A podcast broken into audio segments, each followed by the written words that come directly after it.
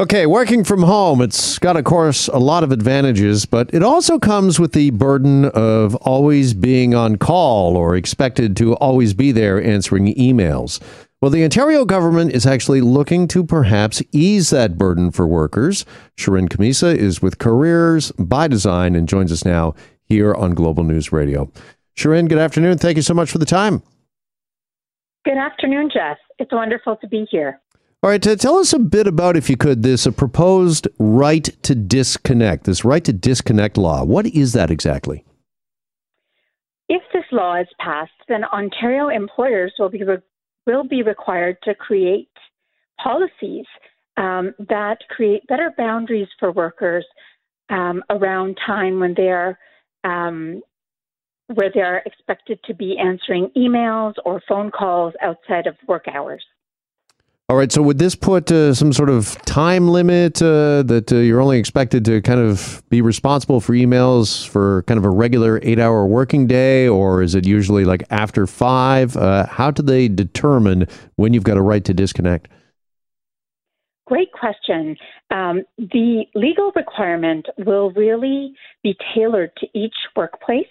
So if it is a regular nine to five type organization, then that would be the norm for those types of organizations. But there are lots of employers which serve various markets at in different timelines. And so the employer will really be creating the policy that's tailored to their workplace.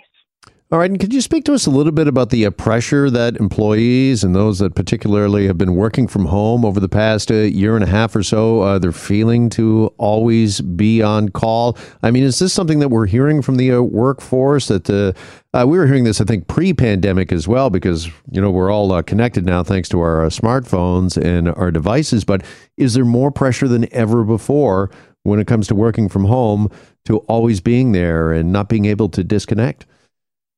Absolutely. And the pandemic has only heightened that burden.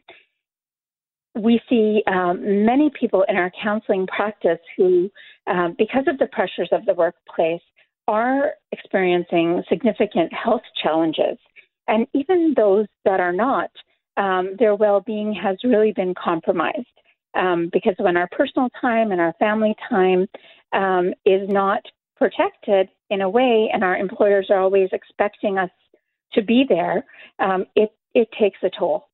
And has this been this right to disconnect law? Do you know, Shirin? Has it been used uh, elsewhere around the world uh, in other countries? Yes, um, in France, um, and they're really the leaders um, in the with this initiative. And how's it worked out uh, for them or uh, for other countries? Has it been something that's really been embraced uh, both by employers and employees?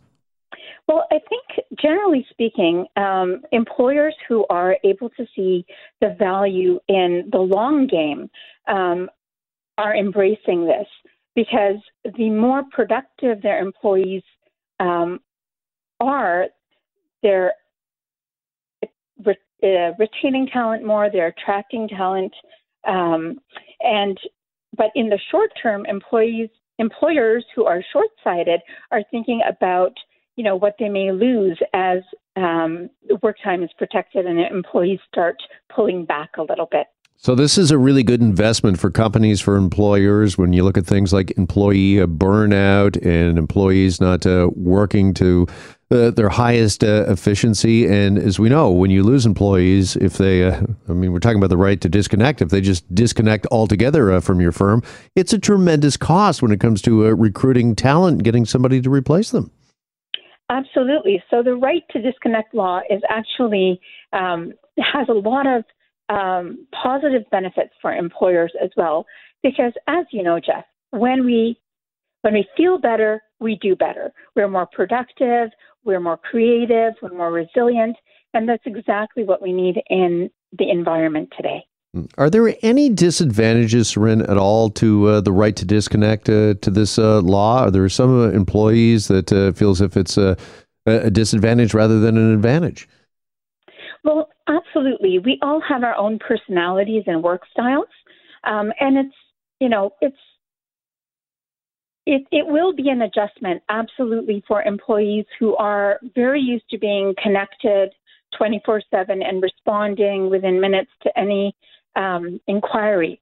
And so it really will, the success of this law will depend on organizations as a whole creating a culture where employees feel that it is valued and it is okay to take a step back because in the in the long run they're going to be more productive. And so it will require some learning in terms of self-management. All right, Sharon, really appreciate the time with us this afternoon and breaking this down for us. Uh, thanks again. You're most welcome, Jeff. All right, there's uh, Sharon Khamisa with Careers by Design joining us on this uh, proposed uh, law by the Ontario uh, government uh, today the right to disconnect, the right not to have to respond to emails. Again, a lot of employees feeling pressure, particularly during the pandemic, and more and more of us having worked from home to be answering email and to be on call outside of an eight hour workday.